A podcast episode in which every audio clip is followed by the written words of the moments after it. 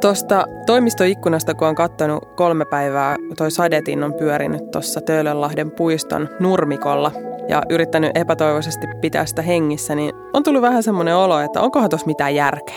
Ei ainakaan monimuotoisuuden kannalta. No itse asiassa eilen kun lähdin töistä, niin laskin, että siinä oli 120 valkoposkihanhea oli syömässä sitä kasteltua nurmikkoa. Että ainakin niille siitä oli ollut hyötyä, että ei ollut rahat mennyt hukkaan ainakaan niin. hanhien kannalta. Kyllä, siinä on ihan hyvä tämmöinen hanhien syöttelä. Mutta jos miettii, että, että mikä sen puiston niin kun tavoitteet ehkä on ollut, niin on ollut tämmöinen ihmisille ehkä semmoinen mukava virkistäytymispaikka, mutta myöskin nämä niin monimuotoisuushyödyt, niin täytyy sanoa, että niitä ei ole kyllä nyt ihan maksimoitu.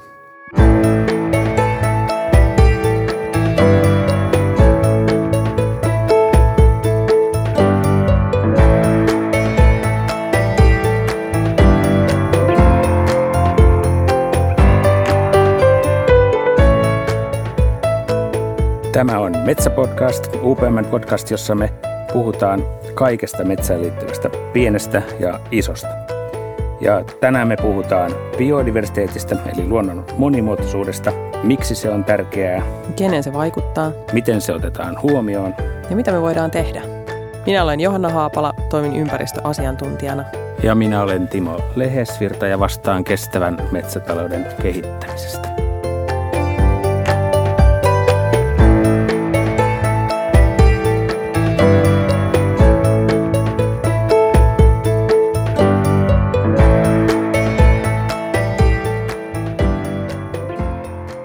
No Johanna, minkä takia biodiversiteettiä pitää sitten turvata ja suojella?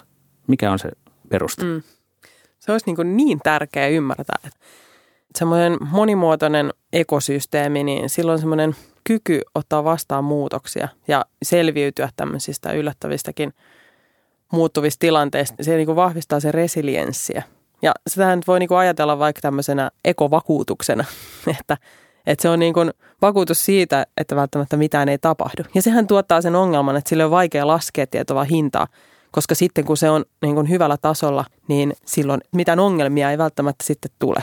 Tämä on mm. niin tämmöinen suoraviivainen näkemys, mun näkemys tästä asiasta. Okei, mutta entäs sitten, jos me ajatellaan niin kuin vaikka tämänhetkistä suomalaista lajistoa, että mitä osuutta ihminen hyödyntää taloudellisesti. Sehän on hyvin, mm. hyvin kapea ja mm. marginaalinen mm. osuus ja muu on tavallaan sitten ihan – turhaa. Niin, tämä onkin tämä, että usein lähtökohta on semmoinen niin kuin, että me katsotaan siitä hyötynäkökulmasta, että, että mikä on niin kuin se lajin arvo ihmiselle. Hmm.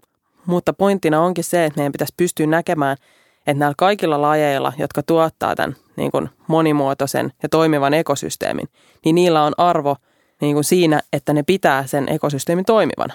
Ja me nähdään se vasta se arvo siinä vaiheessa, kun se ei ole enää toimiva. Jos mietitään nyt vaikka jotain kaikille tuttuja tämmöisiä pieniä järviä tai muita, että missä se ekosysteemi on jo niin kuin heittänyt häränpyllyä. Niin sitten me vasta huomataan se, kun siellä onkin sitten semmoista puuroa, missä kukaan ei todellakaan halua uida eikä kalastaa eikä tehdä juuri mitään. Pitäisikö tätä aihetta enemmän demonstroida sitten biotalouden harjoittajille ja kehittäjille sitä kautta, että meillä on niin kuin tämä taksonomia, joka luokittelee lajeja eri mm. ryhmiin, niin tämmöistä tavallaan bisnestaksonomiaa, missä me – ryhmitellään lajit sen mukaan, että miten tämänhetkinen biotalous, mitä lajeja hyödynnetään, mitkä on potentiaalisesti hyödynnettävissä ja sitten on se ryhmä muu, että tavallaan päästäisiin niin kuin muullakin tavoin kuin tämmöisen itseisarvollisen mm, lähestymistavan mm. kautta näkemään näitä outojakin lajeja ja lajiryhmiä tämän biotalouden kehityspotentiaalin näkökulmasta. Ja sitten tämmöinen bisnestaksonomia olisi ryhmittelemässä niitä. Mm, eli siis siinä jotkut tämmöiset kuusimäntykoivu olisi aika kovat niin siellä korkealla. Ne on aika ja korkealla sitten, tänä päivänä. Ja mustikka ja puolukka ja näin. Mutta sitten, miten se sinne sitten laitot sen lahokaviosammalen?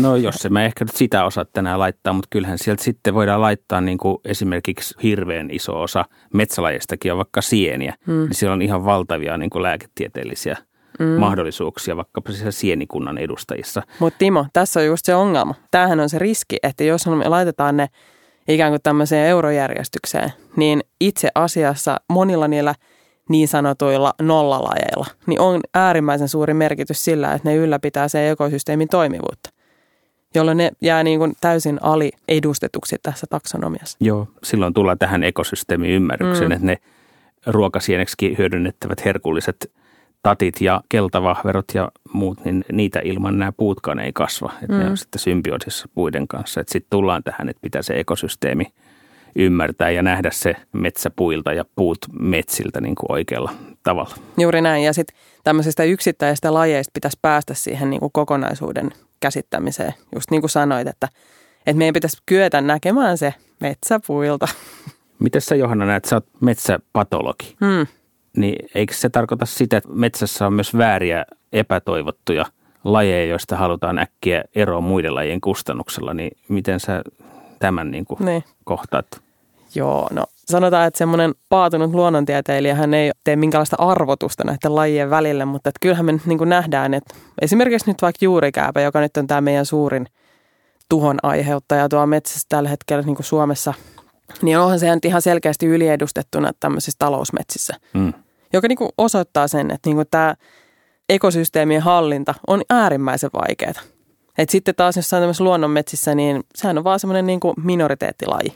Vihjaatko sitä, että tämmöinen lajien välinen kilpailu, eli luonnon monimuotoisuuden lisääminen, monipuolinen lajikirjo olisi tällainen ekologinen, biologinen torjuntakeino. No sehän se. Näille juurikäyville ja muille aggressiivisille Kyllä. Mä oon tota aina ottanut tämmöisen simppelin esimerkin, kun on pitänyt perustella tätä monimuotoisuutta, niin on ottanut aina tämän niin kuin vatsan toiminnan. Se on semmoinen kaikkia ihmisiä lähellä oleva asia tuossa navan takana, niin niin siinä on se, että jos sulla on se flora siellä kunnossa, niin silloinhan tämmöinen yksittäinen bakteeri epäs tekee hirveän suurta tuhoa. Mutta annapa olla, kun vedät pienen antibiootin ja tuhoat kaiken sen luonnollisen floran siellä, niin sitten ei tarvita yksi pieni pöpö, niin se on sitten siinä, mm. viikko et, pilalla. Et niin kuin viime vuosisadan tehometsätalouden aikakausi jätti tämmöisen antibioottisen metsämaiseman meille perinnöksi. Siis kyllähän meillä on ihan oikeasti niin paljon semmoista niin kuin historiallista vajetta, mitä meidän pitää pystyä, niin kuin, ja ihan siis virheellisiä päätelmiä, mitä meidän pitää pystyä niin kuin nyt korjaamaan. Yksi äärimmäisen hyvä esimerkki on tämä suhtautuminen lahopuuhun. Että on tämmöinen niin metsähygienia-ajatus ollut aikaisemmin, että kaikki lahopuu pitää äkkiä pois, koska siinä niistä tulee niitä tauteja ja siellä on niitä ötököitä ja kaiken maailman sieniä. Tällä tiedolla, mitä meillä nyt on, niin se on juuri päinvastoin. Niin se lahopuuston määrä itse asiassa niin lisää sen metsän niin kykyä selviytyä sitten tämmöisestä tuholajalta. Niin, siihen tulee kaikki ne ravinnekierrot ja ravinnelisät ja Siinä on monta, monta syytä siihen. Ja, mm. Mm, Mutta mm. tämä just tämä niin tämmöinen kilpailu on silloin olemassa, kun siellä on se laajempi se lajikirjo. Ja tämähän on siis semmoinen asia, että okei, meille se voi olla nyt jo itsestään selvää ja siitä on puhuttu jo niin kuin 90-luvun puolivälistä ainakin ja kovempaa nyt ehkä tässä niin 2010-luvun vasta. Et siis onhan tämä niin kuin aika uusi asia.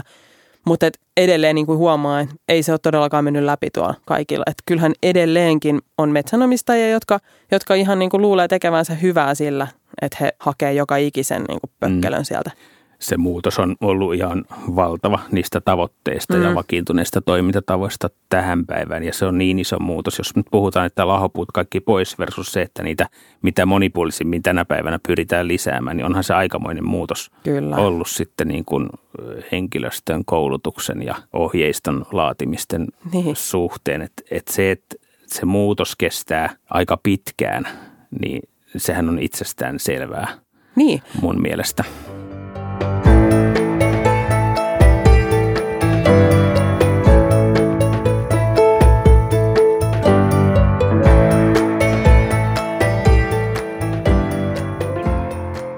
Timo, miten sä voisit niin itse arvioida, että koska me voidaan sanoa, että me ollaan onnistuttu jossain, esimerkiksi nyt jos puhutaan tästä meidän alasta ja metsäalan tämmöistä biodiversiteettitavoitteiden saavuttamista, koska me voidaan sanoa, että hei nyt me ollaan onnistuttu tässä näin?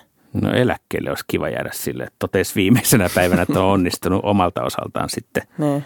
pienenä yhtenä ihmisenä tässä kokonaisuudessa olemalla mukana muutosprosessissa, jossa oltaisiin onnistuttu. No sitten työn puolestahan meillä on yksi onnistumisen paikkahan. Meillä on tämä biodiversiteettitavoite UPMllä, missä omiin metsiin on asetettu tämä 2030 tavoite hmm. parantaa luonnon monimuotoisuutta todennetusti ja mitatusti nyt alkavan vuosikymmenen aikana. Nythän edelleen on kuitenkin, jos katsoo näitä niin kuin uhanalaisten lajien määrää, se vaan kasvaa. Uhanalaisten ekosysteemin määrä tai luontotyyppien määrää se kasvaa. Toi ei ole ihan silleen yksioikoisen totta, ettei mikään näy missään. Tietysti yksi, mikä ei niin kuin lajitasolla näy, niin on, että ensin tulee nämä rakenteelliset muutokset. Ja nyt tulee tähän aikakysymykseen.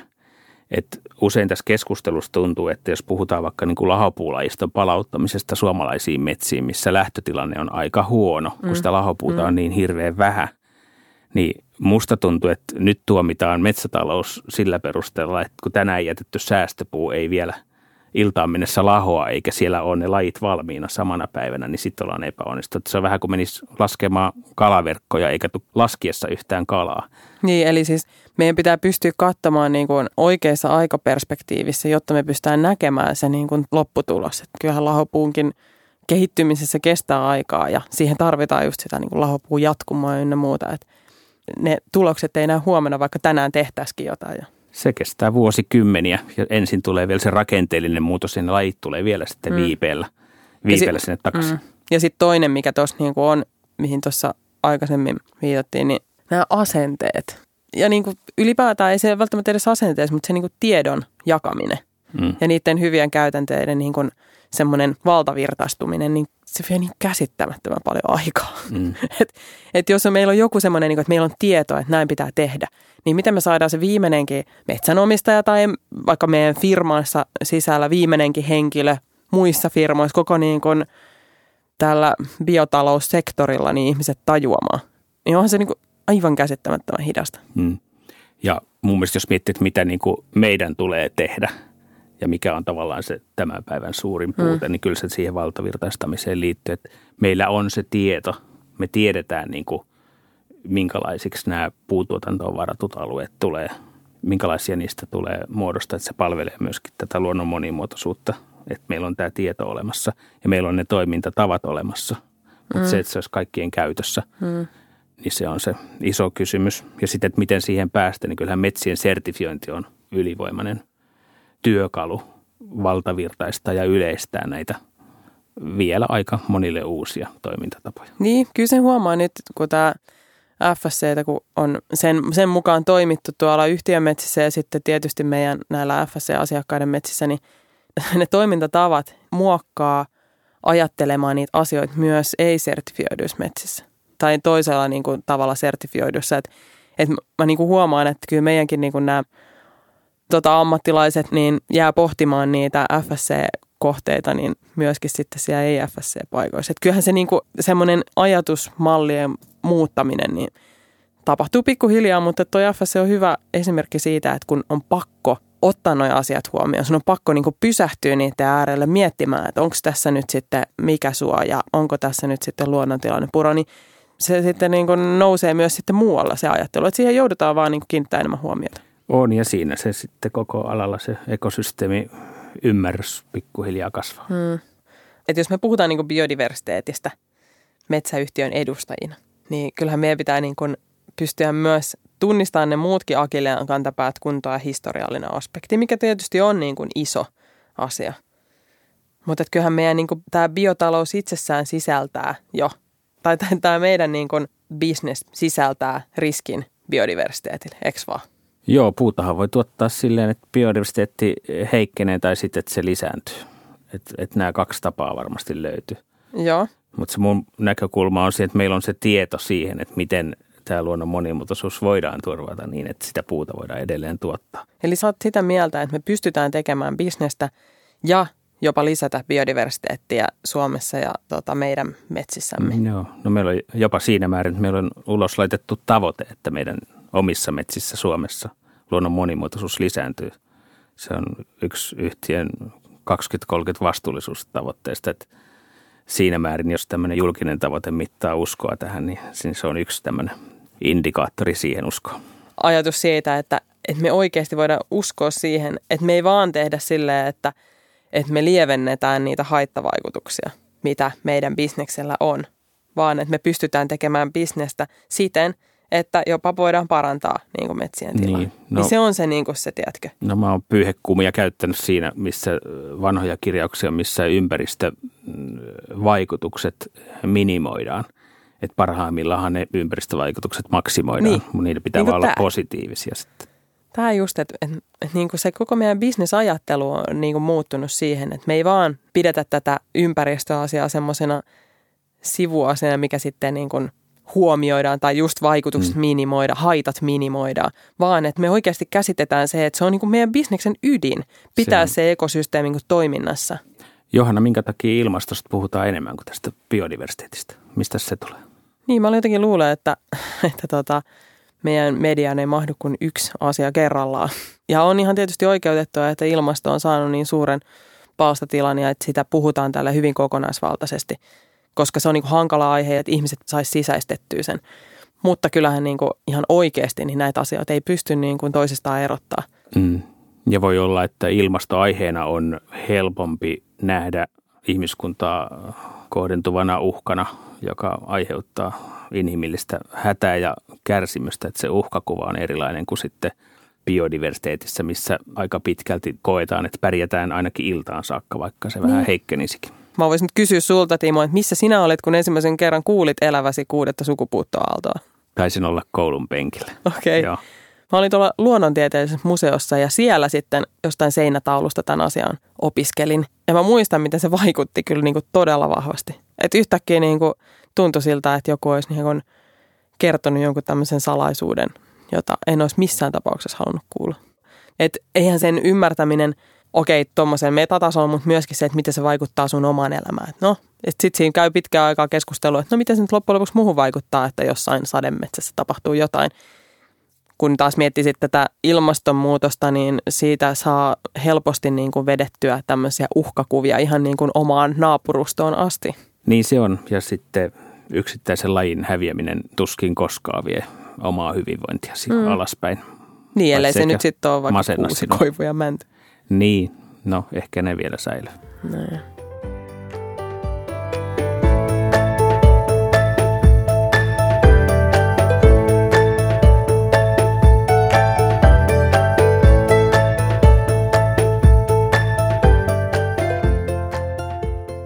kuka päättää, että mikä laji väistyy ja mitä väistetään? Niin, meillähän on tämä niin sanottu alkuperäisluonto olemassa, missä ollaan niin kuin jääkauden jälkeisessä Suomessa ja se lajisto, joka täällä on ilman ihmistä. Mutta sitten siihen on tullut mukaan näitä lajeja, jotka on hyötynyt aikaisemmasta ihmistoiminnasta ja, ja muun muassa näitä perinneympäristöjä, joita erikseen tänäkin kesänä on tuolla saaristossa ennallistettu, mikä on tarkoittanut sitä, että se luontainen elinympäristö – niin sille tehdään jotakin, jotta se aikaisempi ihmistoiminnan vaikutus, vaikkapa karjanpito ja sen lajistovaikutukset näyttäytyisi myös tänä päivänä siellä mm. kohteella. Ja siitä on tehty tällainen tavoite, että meillä luonnonsuojelutavoitteessa on sekä näitä alkuperäislajeja, mutta myöskin sitten on nähty arvo sillä ihmisen muuttaman luonnon lajistolla – mitä sitten tänä päivänä löytyy kyllä myöskin ihan uhanalaisia lajeja niin lentokentiltä ja moottoritien varsilta pahdelajeja ja niin edelleen. Sitten voidaan kysyä, että onko nämä tämän tyyppiset kohteet sitten tulevia perinneympäristöjä. Vai Niinpä. onko niin, että se perinne biotoopin turvaaminen luonnonsuullisesti, että se merkitys ja arvo tulee siitä maalaisromantiikasta ja kaukokaipuusta ja Taunopalon ja Ansa Ikosen romanttisista hetkistä vai mitä siihen tarvitaan ympärille, että lähdetään erikseen hakemaan jotain, mitä ennen oli? Mm, kyllähän se on tietysti ihan oikeutettua, että kulttuuriperimän näkökulmasta niin säilytetään jonkinlaisia ekosysteemeitä esimerkiksi, jotka tuottaa meissä lämpimiä tunteita. Mutta jos miettii silleen, että me raivataan niin kuin sitä ikään kuin alkuperäis luontoa, jotta me saadaan vaikka näitä hakamaita, jonne on sitten tullut uutta lajistoa. Ja nyt me sitten, kun se luonto, ikään kuin se alkuperäisluonto, kun hakamaiden käyttö on vähentynyt, niin on tulossa takaisin, niin nyt me sitten yritetään epätoivoisesti pitää ne hengissä. Niin tuntuu se silleen vähän hassulta. No miten sitten, kun sanoit tämän raivaamisen, niin miten tota, tämmöinen avohakkuu kohde, niin mitäs lajistollisia tavoitteita sä sinne asetat? Niin, kyllähän siis, jos tämmöinen kohde, niin tietysti jos me tehtäisiin sinne aina tämmöinen niin kuin tietynlainen tavoite biodiversiteetin puolelle, niin tehtäisikö me sitten avohakkuita? Jos me katsottaisiin sitä niin kuin biodiversiteettitavoitteiden kautta. Mm. Tämä Jakso... Mitä mieltä sä oot? No mä oon sitä mieltä, että ylipäänsä tämä jaksottainen metsänkäsittelymalli, mikä on valtamenetelmänä Suomessa, missä sitten metsä kun uudistetaan, niin valtaosa puista poistetaan kerralla. Niin siinähän ei ole edes tavoitteena ylläpitää sitä ennen hakkuuta olevaa lajistoa siellä täysmääräisesti, vaan se tavoite on, että se lajisto, mikä siellä on ennen hakkuuta, että se säilyy siellä maisematasolla – ja siinä tavallaan sallitaan siinä hakkuutoimenpiteessä ne laistolliset muutokset siinä hakkuukohteella, kun ne korvautuu sitten toisaalla. Ja silloin tämmöinen kestävän metsätalouden suunnittelu niin väistämättä vaatii tällaisen alueellisen tarkastelukulman. Eli koska suuremmassa mittakaavassa niin se metsä pysyy ikään kuin olemassa, niin, niin se on ok se on, poistaa siitä tietystä kohtaa. Niin, kyllä se oikeutus vaikuttaa yksittäisessä metsikössä aika moniin luonnon arvoihin ja resursseihin ja ekosysteemipalveluihin lähtee siitä ajatuksesta, että ne korvautuu toisaalla.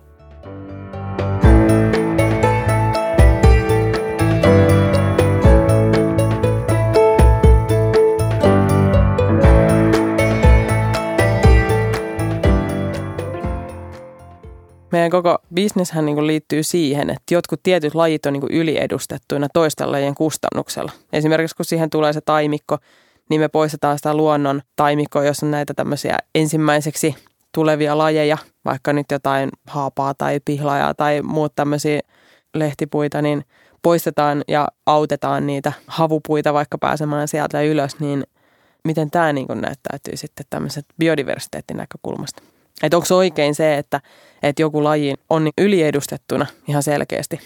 No jos me ajatellaan, että kun uudistusala, jonka maa muokataan, että se uuden puusukupolven hyvä kasvu lähtee liikkeelle ja nähdään, että sitten tämän tyyppisen toimenpiteen kautta meillä on ehkä luontaista enemmän maitohorsmia ja vadelmia suomalaisissa metsissä.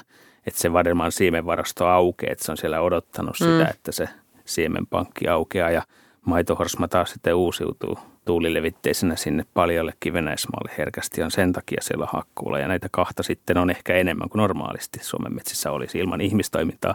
Että se on sitten aika tämmöinen filosofinen kysymys, että kuinka paljon vadelmia tai maitohorsmia niin. Suomessa saa olla ja mikä mm. on se optimitaso. Ja siihen ei varmaan kellään oikeita vastausta mm. nimenomaan siihen. Tietysti itse pidän siitä, että on vadelmia, koska se on yksi parhaista marjoista ja maitohorsma-iduistakin saa parsaa parempaa ruokaa tehdyksi. Et sillä tavalla toivotan tervetulleeksi. Tämä nivoutuu vahvasti siihen, että kun puhutaan lajitason asioista ja muista, niin ne on aika tämmöisiä kulttuurisävytteisiä.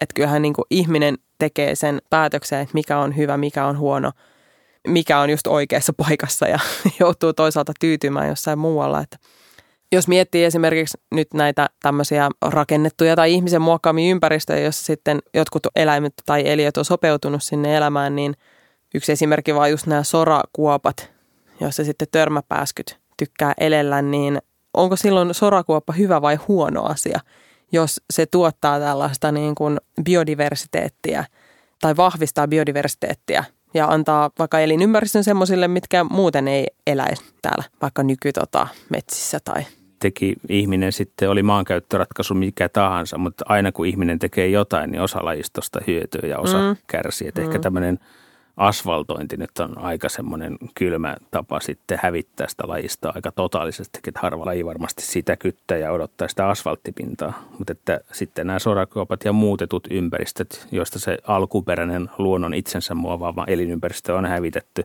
ja tilalle tulee joku toinen, ei se törmäpääsky varmaan ajattele sitä, että no, tämmöisen luontaisen hiekkarantatörmän sijaan tässä nyt sitten joudumme, joudumme tänne ja, ja olen pahoillani tästä ne. asiasta mitä nyt meidän pitää tehdä, koska me ollaan edelleen tässä sukupuuttoaallon harjalla ja tota, kuitenkin siis niin kuin jos miettii, että metsätalouden tai suomalaisen biotaloudenkin edelläkävijöinä, niin meidän pitäisi olla niitä, jotka osoittaa sitä suuntaa. Niin mitä oikeasti meidän pitäisi tehdä? Meidän pitäisi jättää jälkeemme semmoinen metsä, joka tuottaa tietenkin sitä puuta, joka korvaa fossiilisen raaka-aineen, kun eletään sitten uutta biotalouden kautta, mutta sitten monimuotoisuuden näkökulmasta, kun me onnistutaan, niin kyllähän se metsä silloin on ehkä vähän kliseisestikin, mutta se on parempi hmm. ja tämmöisen parempana kuin sen vastaanotimme. Ja suomalaisessa metsässä on nykyistä monipuolisemmin ja enemmän lahopuuta. Se lahopuueliöstö kohtaa aivan erilaiset mahdollisuudet elää ja selviytyä kuin vielä tänä päivänä. Monimuotoisuudelle tärkeimmät elinympäristöt, avainbiotopit on turvattu ja metsätalouden käytön ulkopuolella. Hmm. Ja, ja ylipäänsä talousmetsissä on tunnistettu ne luonnonmetsille tyypilliset kriittiset elementit, joita on lisätty ja ylläpidetty siellä talousmetsässä. Eli meidän pitää oikeasti niin kuin vahvistaa sitä meidän ekosysteemiymmärrystä. Että me ymmärretään, että mitkä kaikki tekijät tuottaa sen niin kuin toimivan ekosysteemin ja biodiversiteetiltä mahdollisimman monimuotoisen. No siitä systeemiymmärryksestähän se lähtee. Ja. Se ja sitten tämä, että me ei niin kuin lähdetä suojelemaan varsinaisesti pinta-aloja, vaan nimenomaan niin kuin ekosysteemit. Että me pystytään tunnistamaan ne sellaiset kohteet, missä se monimuotoisuus on rikkaimmillaan. Kyllä tämä laatumomentti tässä suojelussa on tärkeä, että hmm. tämä on pitkälti politisoitu tämä metsien suojelukeskustelu sillä, että puhutaan kokonaisprosenteista, mutta kyllä mä niin kuin haluaisin sitä luonnonsuojelubiologista laatua tässä keskustelussa lisätä sillä, että puhutaan, että mitä elinympäristötyyppejä hmm. on suojeltu ja kuinka paljon ja, ja siihen liittyy sitten tämä puutuotantoon varattujen alueiden ajallinen muutos, että minä vuosikymmeninä sinne on sitten luvassa näitä kriittisiä elementtejä, kun lahopuu lisääntyy ja monipuolistuu. Yksi mun mielestä, mikä myöskin on semmoinen, mitä pitää tehdä, niin saada niin kuin viestittyä se biodiversiteetin tärkeys kaikille päättäjille, siis ihan talouden päättäjille ja poliittisille päättäjille ja muille. Ja siis jos sitä ei muuten pysty tekemään, niin numerisesti sitten. Eli mitkä oikeasti on ne vaikutukset, jos meillä biodiversiteetti heikentyy ja ekosysteemien tämmöinen resilienssi vähenee.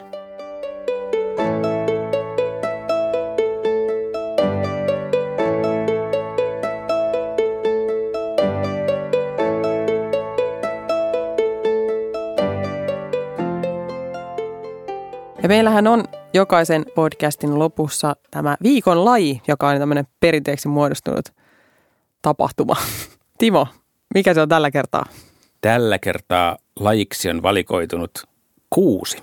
Aika villi. Aika villi laji, mutta kaikkien tuntema ja kuusi sen takia, että sehän on meidän metsätalouden perusraaka-aine, josta saadaan yhä lisääntyvässä määrin vaikka mitä ihmisen välttämättömyyshyödykkeitä.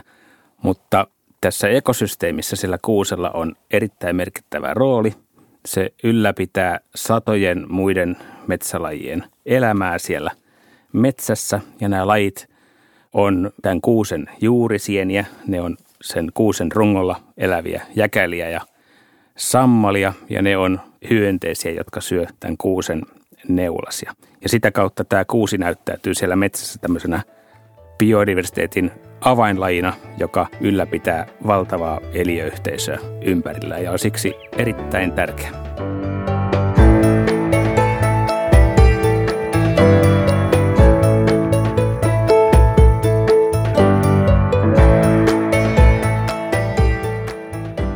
Kiitos sulle, kun kuuntelit UPM Metsäpodcastin. Meillä on pyyntö. Jos tykkäsit kuulemastasi, kerro kaverille. Nämä kaikki jaksot löytyy Applen podcasteista, Spotifysta ja muista podcast-palveluista.